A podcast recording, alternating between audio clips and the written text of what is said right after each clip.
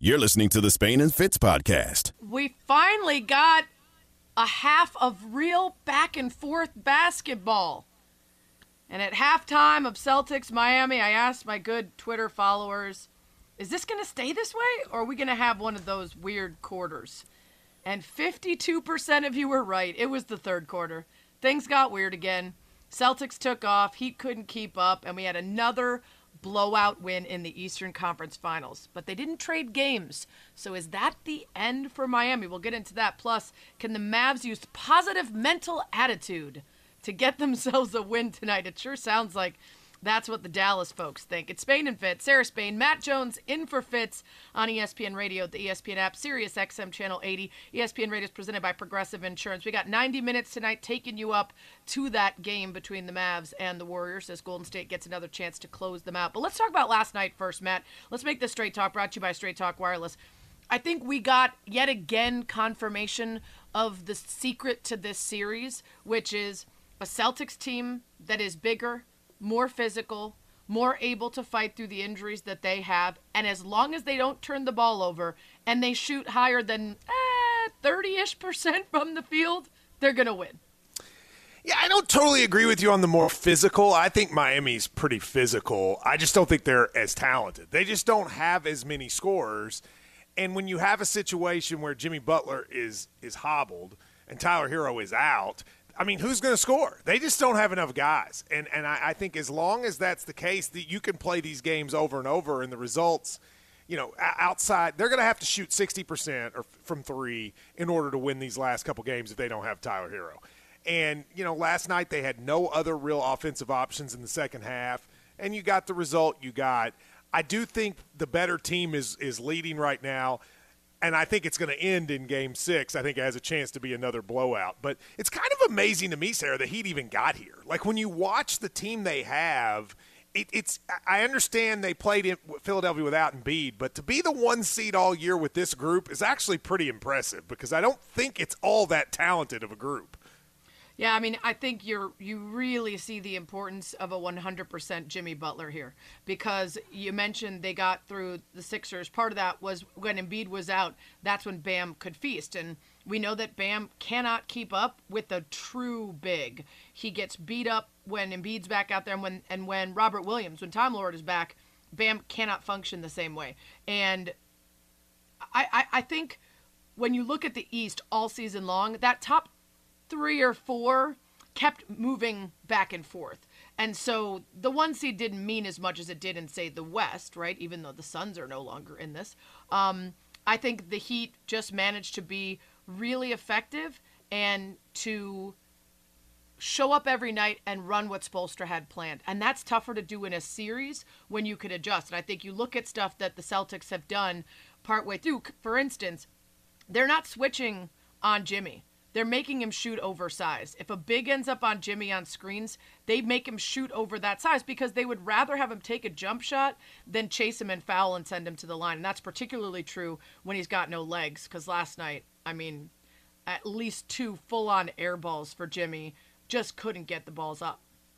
Yeah, you're seeing, I think, the toll that playing as the primary and in many cases only offensive option ha- has put on him it's it's sort of like what we talked about you and I a couple nights ago. I mean, the wrong two teams are here in terms of with Miami and, and, Dallas, but it is what it is.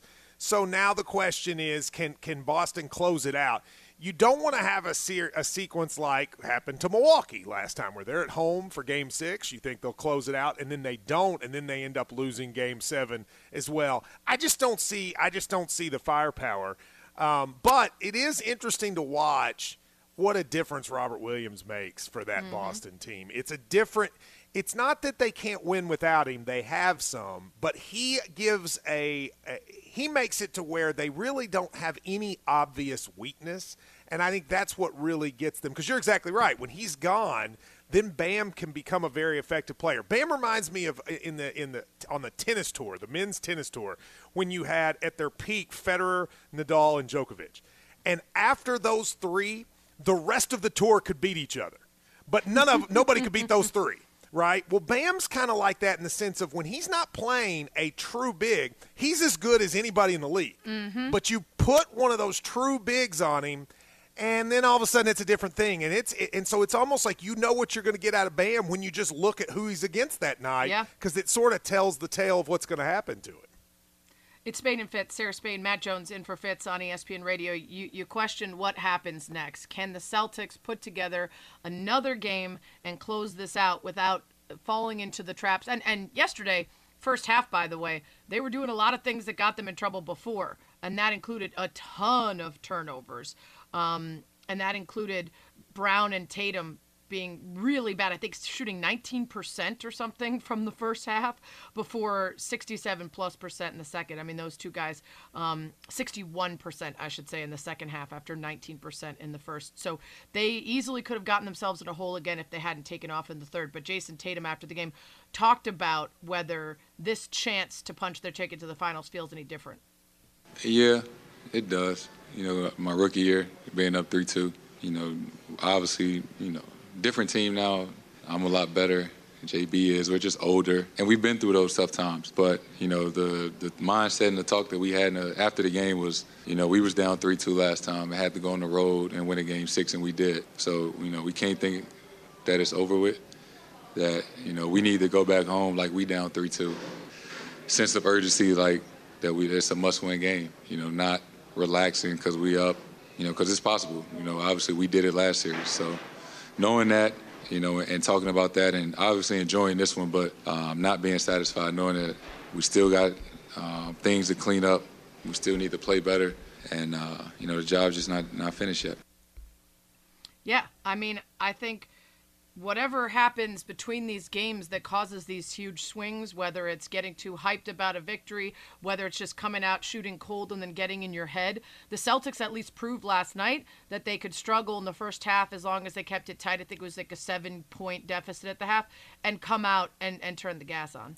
Yeah, the Celtics can come back. The Heat cannot come back. So it's Right. almost like they have to play a perfect game. You saw that. I mean, there was one run in the third quarter, and they got down 10 to 11, and you could just see on the Heat's face, they're like, well, we're done. We're not going to be able to come back from Right. this. They almost have to play the way in like college football if a team is playing Alabama, a secondary SEC team, and they just have to keep it close and hope you can get to the fourth quarter and maybe they'll get tied. The Heat almost have to do that with the Celtics because if you let if you let them have one run, they just don't have the offense to get it back. Whereas you made the point, the Celtics have the offense to they can fall 20 back and still feel like they can win. And that's another reason I just don't see how in the world the Heat will be able to extend it to a game seven. Yeah, you have that smothering half court de- uh, defense, and then you're going up against a Heat team that's without Tyler Herro, has a hobbled Jimmy, can't really make Bam be too productive inside as long as Time Lord's out there, and then I think I think their uh, three point shooters last night were something like 0 for 20 or something horrific like that. That'll I hurt mean, you. It's hard to win it- like that. It's, not- hard to win when you're one for 27 on contested threes. Uh, Sarah, are you it. seeing this atmosphere, by the way, in Carolina? 0 for 15. Oh, Are you seeing this atmosphere? I hate to change this up, but are you seeing this atmosphere in Carolina for this Carolina Rangers game on ESPN? That's that's my little plug for the network. I am in a radio hole with no television. Oh, I'm no. sorry. You, this is a one of the. This is like a college football atmosphere for hockey. I'm sorry. I just have to digress and We're say gonna you don't listen, see that very. We're gonna get into your hockey team in just a little bit. I appreciate the All right. breadth that we've showed throughout this first top uh, this t- first topic here. We've got tennis, we've got SEC football, we've got hockey, right, all That's in our. NBA playoff conversation. It's Matt Jones, always gonna give you the straight talk. Brought to you by Straight Talk Wireless. No contract, no compromise. Coming up, uh, we've got Soledad O'Brien, who's gonna join us to talk about her real sports interview the other night with two of Deshaun Watson's accusers. What stood out to her from talking to them face to face? It's next. You're listening to the Spain and Fitz podcast. It's Spain and Fitz. ESPN Radio, ESPN app, Sirius XM Channel 80. ESPN Radio is presented by Progressive Insurance. Taking you into Mavs Warriors after our 90-minute show tonight. We'll be out of here at 8:30 Eastern. The other night, really fascinating episode of HBO Real Sports, and for the first time, we got to put a face and the words uh, to two of Deshaun Watson's accusers and also one of his lawyers. They all spoke to Soledad O'Brien, who joins us now to talk about the uh, interviews that she did. Soledad, thanks for the time. Of course, absolutely. So, how many of the accusers did you all reach out to? Was it all of them, and just these two were willing to speak? Yeah, we reached out to um, all of the accusers, of which some said no, and then you had some that said yes, and then you had some that said, well, I'll only do it in shadow. So uh, we felt like these two who were really willing to come forward and sit down with us were, um, you know, the, the voices that were, would be a, a good interview for this piece. It's fascinating, even for someone like myself who's read the depositions and followed the story very closely, how different hearing the experiences of these women, these alleged experiences, were uh, from their mouths and, and putting faces and emotions to it. What stood out to you most from your conversations with them? Yeah, you know, I think the thing that stood out the most was this sense of the women when they were so excited because they run these very small businesses and they use Instagram in order to kind of promote their businesses and, and, and market their business. And they would describe just how excited they were to have someone with a blue check, you know, like interested in their very small business, that the money that they had put into advertising was finally paying off kind of thing. And then the moment when that they realized that that they were just wrong, that, that you know, and the I think the shame that you could just see on their faces and the the sense that they had of like, oh, this is not what I thought. Um, it's just right. so much worse. I think of that piece of just watching these women be so humiliated and so embarrassed, at, which they talked about and which they described to me, um, was probably the most powerful thing in those interviews. Yeah, Kyla Hayes very much so talking about how she really felt like maybe her business was turning a corner with this really notable person uh, wanting to come in. And I think Ashley Solis powerfully talking about what a danger it is to her and to other massage therapists if there is an impression that they're not massage therapists, they're sex workers. And I imagine the fear of going back and doing that. your job, yeah. right? Exactly. And, and it was interesting because that wasn't something I'd ever thought about before, the degree to which it puts them in danger, right? Like if you think that when you're booking a massage therapist, you're, you're actually booking sex work, that's a whole other thing. And I think she described that really, really well, sort of her sense of fear um, in the big picture about kind of what people are taking from this. And also, you know, it didn't make it into the piece, although both uh, women talked a lot about the fear and the anxiety that they've had from just social media and people coming out and really attacking them um, as well, which doesn't surprise me, frankly. Yeah, that's pretty standard when accusers come forward when there's a person of interest, a celebrity or otherwise being accused. Talking to exactly. Soledad O'Brien on Spain and Fitz from HBO Sports, her great interviews the other night on Real Sports with two of the accusers of Deshaun Watson and one of his lawyers. I think one of the incongruencies that stands out to me is, you know, Watson claims to have sought out this hundred plus or whatever it is uh, group of massage therapists for legitimate professional massage. She says it's just something that young people do to go on Instagram to find them, and yet he also admits to consensual sexual relations with at least three of them, all of whom he claims came on to him, and it happened after the massage. Trying to sort of reconcile in your head him saying at one point, I only wanted professional massage, but also I was seeking them only on Instagram and some of them weren't licensed, and at least one of them wasn't even a massage therapist. And I also did have sex with a couple of them, but they came on to me, and I definitely didn't try to have any sexual relations with any of the 22 plus that said I did. Like, I can't hold that all in my head at the same time, Soledad. It just doesn't make sense. It's a lot of inadvertent sex with people who give massages, and right. Uh, and it's a question I put to his uh, attorney who joined us at the end of the piece that we did, because I, I think that is one of those, and there's a handful of them, as you know, sort of these glaring questions like this doesn't exactly make sense. If you, how do you say you you only went in it to get professional massage services, but somehow multiple times it ends up where you have sex with women? I mean that that seems very inconsistent. And I don't know that, um, you know, that their answer to that question was really, um, you know, one that you could really understand. Right. I'm not sure she clarified it any more than um, because it is. It's a very confusing point. And Soledad, we're not naive. There are people who go to massage parlors and go to massage therapists hoping that there will be something at the end of the massage that isn't just a check. I get that. We all get that. Unfortunately, you can't say on the one hand that your intentions are purely professional and continue in his deposition to bring up the fact that he had a girlfriend. So I never could have found anyone attractive. Yet at the same time, I did have sex with a number of them. But of course, I couldn't have been looking at them for anything other than that because I have a girlfriend. And then you know, try to argue that it would be absurd to imagine that any of these things happened in these sessions.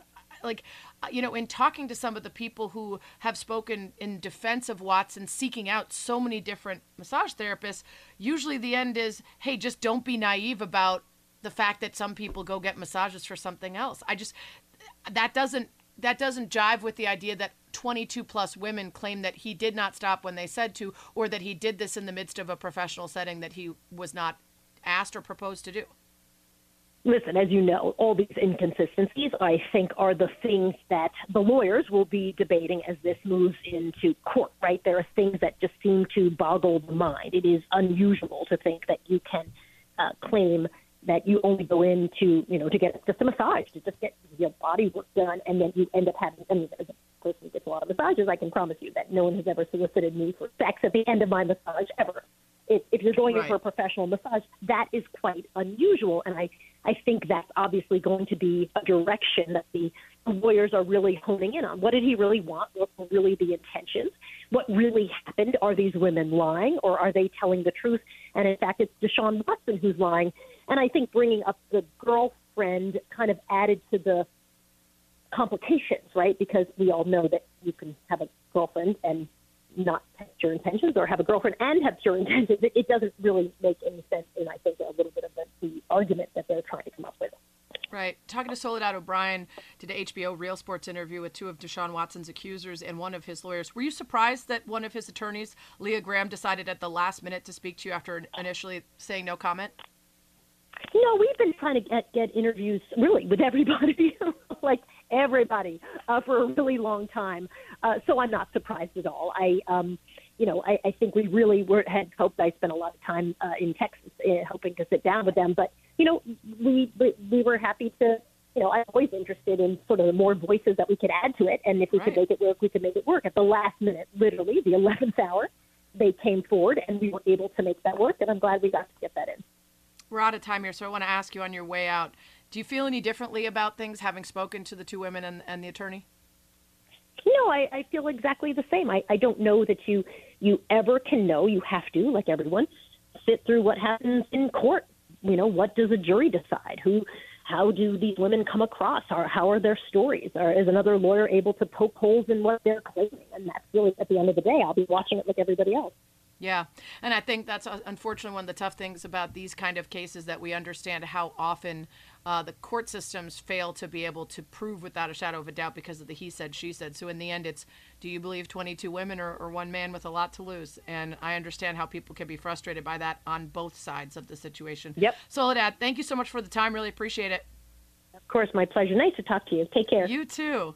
Soledad O'Brien, great reporter, doing stuff for HBO Real Sports there, but she does a whole ton of stuff. So go follow her and check out the rest of her work as well. Spain and Fitz. Uh, coming up, we are going to continue to look back on last night's Celtics Heat. Can the Heat force a game seven with two uh, with a win in game six? And also, can the Mavs use the power of positivity to get a win tonight? We'll get into all of it next.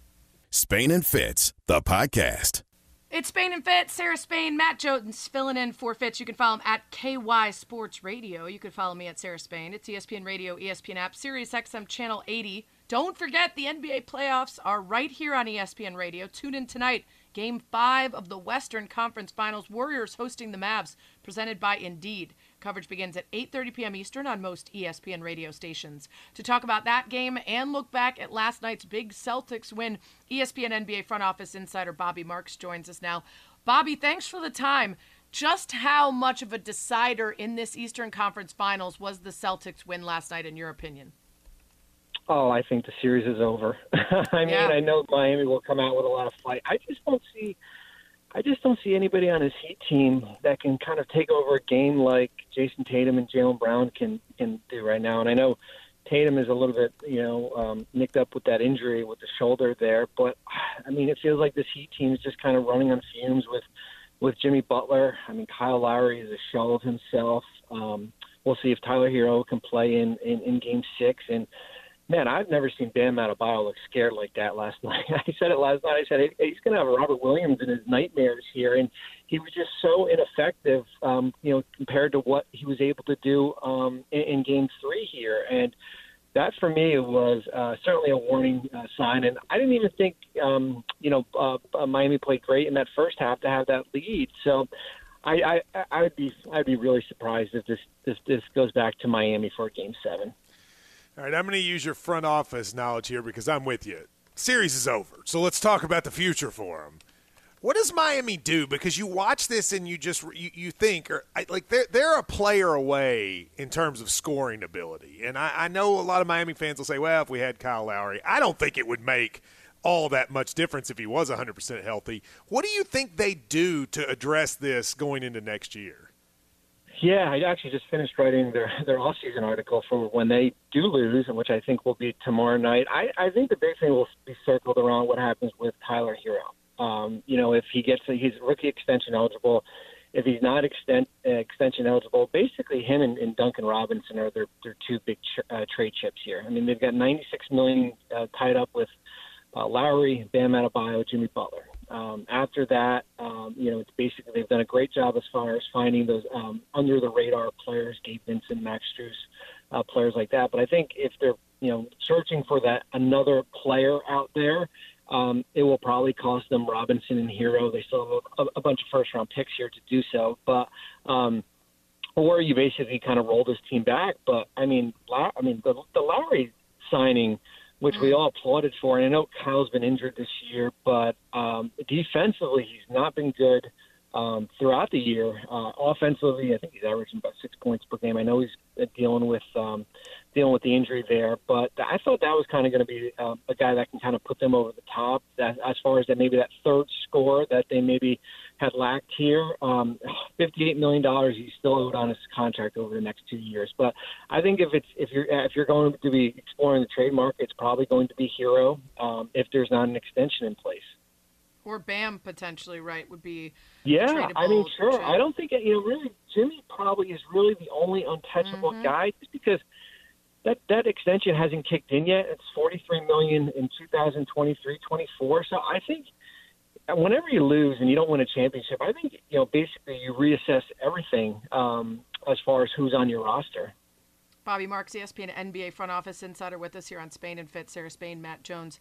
There's obviously a difference between being effective in the regular season and then going up against the very best in the league in the Eastern Conference Finals. But how exposed are Bam now, Duncan Robinson, Kyle Lowry, some of these pieces that – you know, uh, get get pretty chesty about their play in the regular season, but when they're matched up and schemed against, have not have not fared well for the Heat.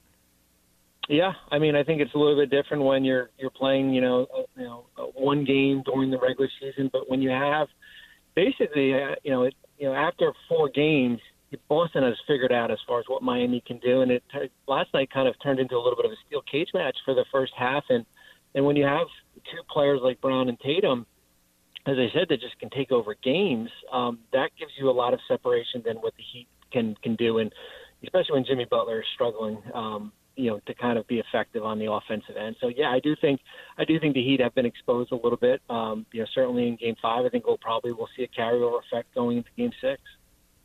You know, Bobby, when I think about teams that can win the NBA championship, I usually believe you've got to have three superstars, and you, or it's not going to happen. The last team that I'm that maybe had a different sort of build up was that Detroit team, which had I don't know what you call those guys, but they worked together. Those five. I, I look at Boston, and it doesn't feel like to me that they should have enough to be a champion, but I think they're the favorite. Am I just undervaluing Marcus Smart? Are they a team that like maybe they don't need the three stars? Are they like Detroit? The whole is better than the sum of the parts. What do you think about that? Yeah, I mean, I think you know, I think they can win it all as is right. I just think defensively, I mean, that's as good of a defensive team that um, I've seen in a long time here. I think uh, the Derrick White trade has helped them keeping Robert Williams healthy. Uh, you see the difference that he's been able to to make. Grant Williams, I just think guys know the rules. Uh, you know, you have uh, you, you have two. You know, Tatum's probably a top ten player. Uh, uh, Brown's probably a borderline uh, All Star here, and after that, you know, defensively, you've got a, a lot of the right a lot of the right pieces here. So yeah, I don't think you have to, you know, I don't think you have to have three All Stars to kind of win that win a championship. I think you're seeing that in in Dallas, Luka certainly could use another one um, to get through. The Well, they're not going to win, team. though, Bobby. They're not no, going to win. Well, yeah. I mean, I thought you know it's funny. Once they got through Phoenix, you thought, well, maybe we're seeing a little bit of a change. Maybe you get a French, a generational talent like Luka, and then you can just put him around, you know, a supporting cast around him. And I think that kind of can get you only so far. And, and we're seeing that in this in this um, you know in this Golden State series. I'm old enough to remember when we were all like, "How will the Warriors guard Luka? This is going to be impossible." And it's like, eh, they don't really have to. to win the series. guard everyone else. Yeah. Uh, Bobby Marks is with us. Let's talk about the Mavs quickly. I know they got to say something, okay? It's 146 to nothing in terms of the odds of being able to come back from down 0-3. You got to get yourself hyped somehow. Maxi Kleber says, you know, all the pressure's on the Warriors. We're playing free. Jason Kidd says, we have a psychological advantage. Lucas says, we believe. So can they just like positive mental attitude? If they visualize every shot going in before the game starts, can they win the game? tonight? Uh, it's going to be tough, Sarah. I mean, unless you follow that Memphis the game plan from the last years that almost got them a win in, in Golden State. I, I mean, Start yeah, playing you're, whoop you're that trick. You're, you're, you're okay. 48 minutes away from going home. There's pressure on you. I don't care right. what Jason Kidd says. So, but hey, I'd love to see a game six. I mean, wouldn't that be fun? Luka, in a game six back and down. I just don't think it's going to happen here. I mean, I think the big thing for me is basically can they attack them in the paint? Can they score, you know, in a restricted area? Do they how much do they rely on on the three ball here? Um, what we've seen in every series, and you know, playing playing with a lead has not helped this this Dallas team. So there's a yeah, there's there's pressure on Golden State. I think there's a lot of pressure on on Dallas also. Well, we uh, look forward to the game tonight and the inevitable series. People are already breaking down before it's confirmed to be the Warriors and the Celtics. it's Bobby over, Sarah. You know it is. I it's said it over. today. I listen. I'm usually on around the horn telling Plaschke, no, no, no, when he says it's over too early. But today I said it both times. It's over. Bobby, thanks for the time. I appreciate. it. Thanks. Bobby Marks, ESPN NBA front office insider. He's going to be a very busy man when the offseason is officially here with all the teams that have to make big, big decisions, whether that's Harden, Kyrie, some of these Heat players, whatever the Mavs need to put around Luka. Uh, we're going to be talking to Bobby a lot, I'm sure. Coming up, we got to fit a lot in in a short time, so it's got to be a quickie next. Spain and Fitz, the podcast. It's Spain and Fitz. Just 90 minutes as we take you into game five of Mavs Warriors. Another shot for Golden State to bounce Luka and company. Sarah Spain, Matt Jones hanging out with you on ESPN Radio, ESPN app, Sirius XM Channel 80. The road to the rematch is on as bantamweight champ Juliana Pena and former champ Amanda Nunez go head to head. Actually, Nunez. I learned that once. It's Nunez, even though it sounds like you would put the N on it. Amanda Nunez go head to head as coaches on the historic 30 season of The Ultimate Fighter. Stream the series now exclusively on ESPN Plus. Sign up now at espnplus.com. Matt, I always have to pat myself on the back when I know I fighters' like names that. and how to pronounce them. Because no, usually like what happens like is the read goes up on the screen and I'm like, oh no, I should yeah. have read this before we started. I have no idea how to say this name. I like, though, that you corrected yourself. Yeah. My and then you did second. it by sort of giving us a little bit of insight into yeah. the into the Spanish language. I, I think that was a wonderful yeah. addition to an otherwise whatever read. I'm impressed. You know what? Now everybody else also knows it's Amanda Nunez, and she doesn't right. want I'll you never to say forget it. Nunez. I actually have interviewed Amanda Nunez, and uh, that's why I remember that. Uh, it's time for Quickies. Quickies with Spain and Fitz. We get in and out of topics fast. Now's the time of year where if you only care about football, you could start wedging football topics into every single show, even though we're still in the midst of NBA playoffs and all sorts of other sports news. And that's in part because voluntary workouts are going on. Yes, voluntary, the important word there, and yet we're still going to wring our hands over every player who voluntarily doesn't show up. It's a little more important when it's a quarterback embroiled in a contract dispute, and that is the case for Lamar Jackson which had John Harbaugh seeming a little bit aggrieved when he was asked about Lamar's absence. John, I mean, this is voluntary. Lamar Jackson's not out here. Have you talked to him, or do you have a, a, a sense of his playing over these weeks? Yeah, we've been we've been down this road many times, right, through the years. So um, I'll just let Lamar speak for himself on that. It's for him to talk about. You can ask him. But Um, traditionally, quarterback is kind of that exception. We know veterans aren't here voluntarily right. quite often, but is it a concern not having them here? It's, it's not for me to speak for somebody else on that. You know, it's it's uh, it's up to him to speak for himself on that. Okay, so it's up to Lamar to speak about whether John is concerned. I believe is yeah, how he just tried to answer that question. Yeah, that's so lame. I, I, mean, first of all, my theory about these have always been the same. If it's voluntary, then you can't get mad. If you right. want them to come, then it should be mandatory. But mm-hmm. I do think that the lamest answer is, "Hey, John, what do you think about this?" Well, I'm going to let Lamar talk about right. it. What? So you're going to? I'm going to ask Lamar, "What does John think about this?" And he's going to go, "I'm going to let John speak for this." I think that's a pretty ridiculous thing. Look, I, as I understand it, Lamar almost never goes to these. And right. so I don't really. I think it's only become a bigger story here because of the contract situation. But eh, you know, it is what it is. That John John Harbaugh has a way of being frustrating, even when he may or may not be right. I'm just glad we're not asking about Aaron Rodgers this year. For once, we could just not ask about Aaron Rodgers and not care that he hasn't showed up to voluntary workouts either. He shows All up right, to next. McAfee every week, though. He doesn't he does. miss that. He does. That's not voluntary. That's a contractually agreed That's upon. true. That's more important. Uh, right? uh, next story. Quickies. Uh, Zion Williamson has been cleared to play. Perfect timing, Zion. Oh, what's that? Oh, your team's out. Uh, you won't be playing until the fall. Oh, what's that? You could definitely get injured again before that happens. I'm not saying I want that to happen, and that would be really sad. But yeah, I mean, I, I can't get too too hyped about Zion being cleared to play right now. I feel like I've heard some version of this story 720 times over the course of the last two and a half years. He's cleared to play, yet I somehow never see him actually play. I, well, just I, dunking I, in practice. Well, but somehow he's good with that. He can do the yeah. between the legs dunk, but not play. Eh, look, here's the thing about Zion for me. I think watching him is fun in a way that very few basketball players are because he's such a physical freak of nature.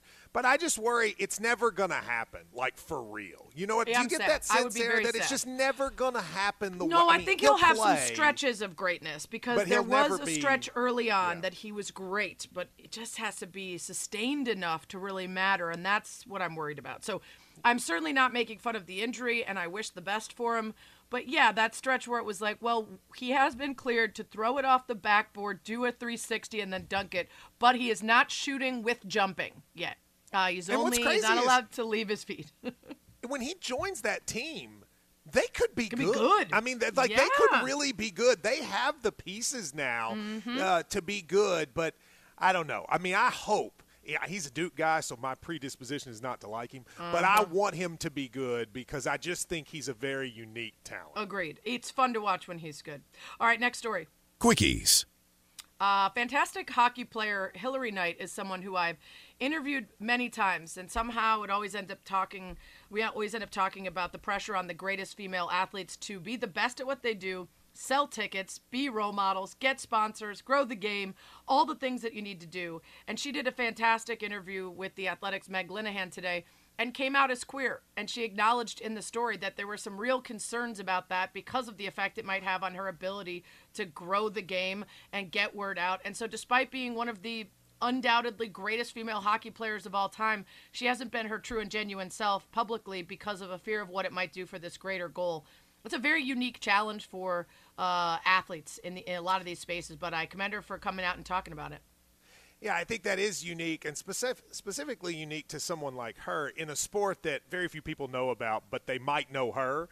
That right. there is almost an added pressure. So but much I, pressure. I would actually say, and I hope she feels like this. I, I, I don't think that will have a negative impact the way. I mean, it's surely it's going to have some. There'll be some idiots, but there. Right. I don't think that will have the negative impact. Probably it would have even three or four years ago. I agree. I agree. So actually, I, I, I think it'll be it'll be something that will ultimately be fine. I agree. And actually, Megan Rapinoe is quoted in the story, and she said every single time someone comes out, it's awesome news because it means someone's going to come out in their own special, different, unique way. And whatever way they are, who they are, gives us this, like, much broader view of what it means to be queer. They don't have to be gay, gay. She said they could be whatever version of feminine or, or you know, super butch or whatever it is. And it stops people from stereotyping in, in the ways that were really damaging before. So props to Hilary Knight. Good job, Meg Linehan, on that story. All right, next story. Quickies. All right, you want to talk about your Hurricanes? Listen, there's some really good hockey going on. Just because I'm kind of pretending hockey doesn't exist because my Blackhawks suck both on the ice and are an embarrassment and a disgrace off of it doesn't mean that it's not happening. In fact, an incredible Blues rally down 3-0. They they score 3 to tie it up. They go down again on a MacKinnon one on forever uh, one on you know the entire other team, and they still come back and rally again for the win. I think the Avs still get that series, but it was an impressive uh, game and win from the Blues. Uh, what is your take on the Hurricanes that are currently well, not at one been... goal apiece at the end of the first with the Rangers? Don't get me wrong, as you could probably tell from my voice, I'm not a puckhead, but I do think that this has been a really exciting playoffs. The game last night that you're talking about, huge comeback, very exciting. The Blues and the Avalanche the the the, the two teams, the the Oilers and the Flames, Battle those games Alberta, have been yes. absolutely wild and exciting. And then the Rangers and the Hurricanes are setting ratings records. I mean, ratings hockey hasn't seen in the second round since the mid uh, two, uh, 2000s. So I mean, it is a it is kind of a renaissance. Part of it's being back on ESPN, but the Hurricanes, Rangers, those teams hate each other. I guess Sarah, Mm-hmm. why I like hockey is the teams can still hate each other. You don't Yes. see that as much in other sports Mhm. anymore. But in a seven game hockey series, by the end, these people all want to destroy each other. And you're really seeing it in the Hurricanes and Rangers that are tied at one after the first period. Funny story. It's Spain and Fitz, by the way. Sarah Spain, Matt Jones on ESPN Radio. Kevin Blackstone was on Around the Horn with me today, and he said he was walking in Manhattan, or maybe just heard about this. I don't know if he witnessed it firsthand, but giant church in Manhattan, and outside in a huge line, all Rangers fans wearing gear, getting set to go pray before the game. I love it. That's great. Literally bringing their fandom to to God's door to offer up hockey is- whatever was necessary. hockey has become, and baseball's like this too, but I think hockey is even more the sort of quintessential local sports thing. Mhm. Meaning, like in Carolina, the Hurricanes are massive. In the rest of the country, nobody knows anything about them, anything at all. And- But yet, in these towns, and it's like this with New York with the Rangers, it's a huge, huge thing. And I think when you get caught up in those environments, it's pretty exciting. Yeah, I completely agree. It's, it makes me really jealous when I watch highlights right now because Blackhawks won three in seven years, and it was a wild time to be here, and it was so much fun. And so you get real jellyfish when you see other fan bases getting to enjoy it. Spain and Fitz, presented by Progressive Insurance. Progressive can protect your home, auto, boat, motorcycle, ATV, RV, and more. In short, a lot of things. Bundle today at progressive.com. Quickly on our way out in these quickies. Ray Liotta came up on the show the other night. You and I were asking for some of the least believable athletic performances by an actor uh, in light of Tom Cruise's excellent movie running. And we got Madonna in a, a league of their own, and we got Russell Crowe playing hockey, and we got Michael J. Fox when he wasn't the wolf, still dominating basketball with his spindly little arms. But Ray Liotta as Shoeless Joe Jackson came up. Here's here's what you remember from Field of Dreams. Hey! Is this heaven? No. It's Iowa. That's right. But R.I.P. Ray Liotta, 67 years old, just 67. Unbelievable. Game five. We'll talk about it next. Thanks for listening to the Spain and Fitz podcast. Lord, I hope whoever makes the NBA Finals puts up a full team of healthy players and gives us something to watch because on both sides, we have had so few minutes of competitive back and forth basketball where both teams are playing well. Will we get it tonight? It's Spain and Fitz, Sarah Spain, Matt Jones at for Fitz, ESPN Radio, ESPN app, Sirius XM Channel 80, ESPN Radio is presented by Progressive Insurance. Joining us now, presumably and hopefully with her crystal ball to tell us whether we'll get some good basketball tonight, ESPN basketball analyst Monica McNutt. Monica, it feels like the Mavs are trying to talk a win into existence. In my opinion, it's over, seeing as the Warriors are 8 0 at home and a much better team. But how do you see it going tonight? Um, Spain, you know, there's a chance. there's a reason always we a play chance. these games. um, listen, I personally would be all for mayhem tonight. I thought that this series will require six games. It still, um, I think, goes to the Warriors, but I thought it would require six games from the jump. So I'm all for some mayhem. I don't necessarily anticipate it. It's just been so hard for the Mavs to truly uh, shoot the three ball at such a high clip, combined with the Warriors having a little bit of an out of character performance in Game Four. It's over. Come on, it's done. But I would still say when they when when when guys are at home, the role players, they can play a lot better. But on the road, it takes a certain kind of person to go up against a crowd, especially a crowd like they have at Golden State. Do you see in these Dallas guys the ability to go? Luka will show up, but will the other guy? Will Max Kleber? Will he feel like he can shoot this game? I mean, like, are they, do you think that the secondary guys will be able to handle the moment? So here's my thing, Matt, and um, I think that Jason Kidd should have been in conversation more for Coach of the Year than he actually was. Yeah. And there is a certain air about his group that he is obviously the lead guy when it comes to, and then it trickles down from Luka and below. I think you get a half of your role players showing up. Now, if it happens to be the second half and the hole's not too big, like if this game is close on the fourth and you got Luka, anything can happen in my mind. Um, But to your point, like I, I, I just don't know if you're going to get both halves of your role players showing up, especially because the Warriors want to lock it in, right? Like the last time they were home, they played terrific. They played terrific th- at home throughout the playoffs, and Draymond and Steph have both talked about sort of starting to really peak as this team pursues its ultimate goal, which is another championship. Monica McNutt is with us here on Spain and Fitz. Uh, let's talk about the other series. I think there's more meat on the bone there. Although after last night, I think that one's over too. This is a series that to me is hinged on are the Celtics showing up? Are they going to turn the ball over? Are they going to let the Heat score in transition? Or are they going to shoot over about 30%, take care of the ball, and just be the better team that can't be stopped in the half court? How do the Heat get themselves out of this beyond it being the Celtics shooting themselves in the foot? A miraculous day and a half of treatment, Spain, mm-hmm. because they are just beat down, broke up, like, and give Spo and the whole organization credit. Heat culture is to squeeze everything you possibly can out of folks that other people might not recognize, right? But then again, there's a reason that other people might not have recognized them in the in the first place. So I just think that they've gotten everything that they can out of the talent on their roster currently.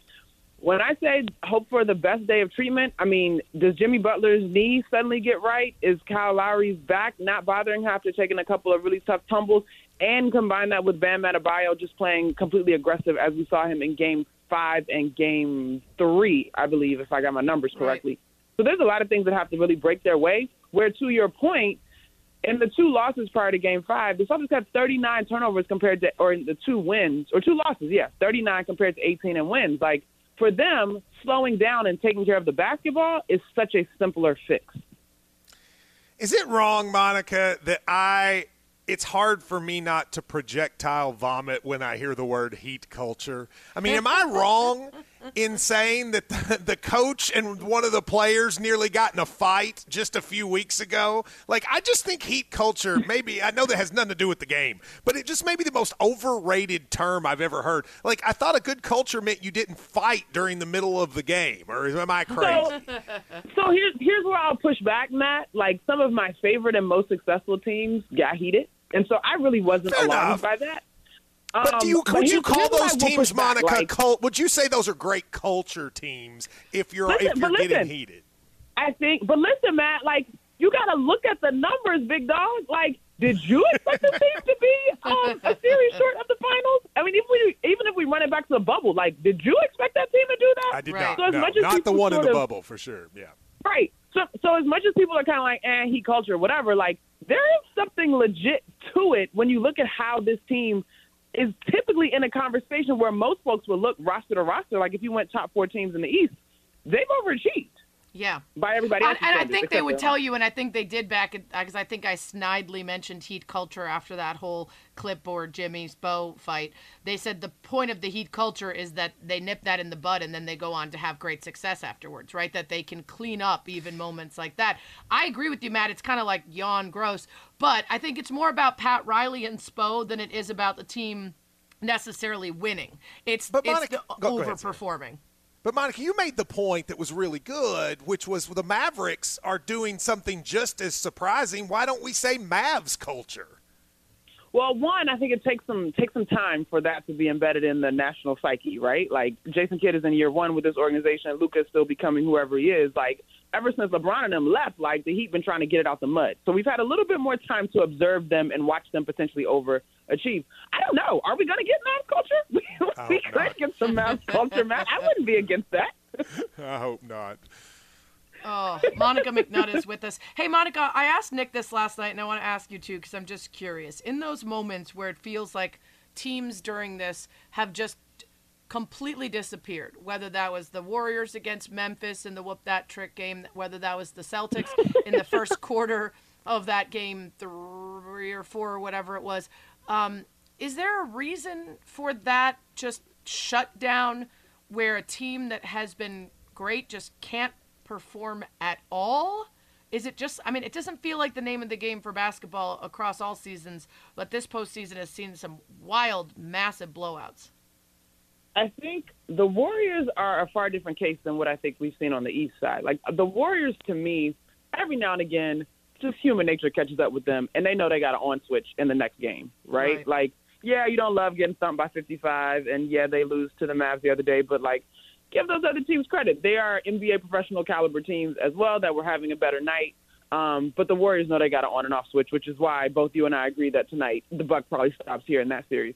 In the East, honestly, man, like watching that courtside, it just takes so much for these guys to close gaps once they're in them.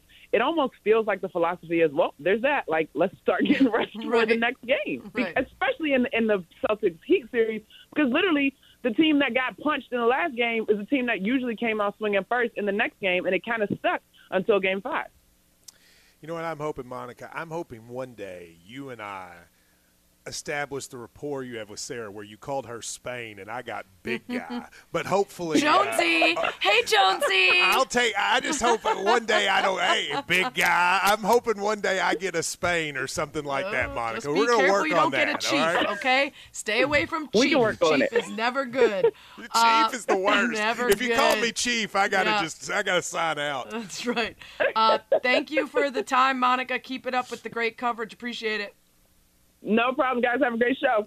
Monica McNutt, great ESPN basketball analyst, also sparring partner on Around the Horn, although most of the time we just agree with each other. Spain and Fitz is presented by Progressive Insurance. Progressive can help you protect your home, auto, boat, motorcycle, ATV, and RV, and more. And if something wasn't mentioned that you had in mind, find out if it can be covered. Go to progressive.com or 1 800 Progressive because it probably can be. Coming up on Spain and Chief, there's a weird streak that you can end tonight. well, you can't end it, but it can end tonight. Chief and I'll tell you what it is next. You can listen to the show weeknights at 7 Eastern on ESPN Radio and on the ESPN app. I would like to point out that one of our listeners is right. Spain and Chief is not worse than Spain and Sport. When you call Sport, someone sport, sport, would be bad. Yes, now listen, sport. if you are under the age of 10 and someone calls you sport, totally cool. I would say 10 and above, if you're sport, someone is absolutely condescending to you. Whatever sport. Yeah, sport, it sounds like that's what Judge Smails would say Yes, in yeah, Caddyshack. yeah. Okay, sport. Yeah, would Yeah. you want to go watch my car sport? I feel exactly. like that's right. Denny, having a few people over on Saturday.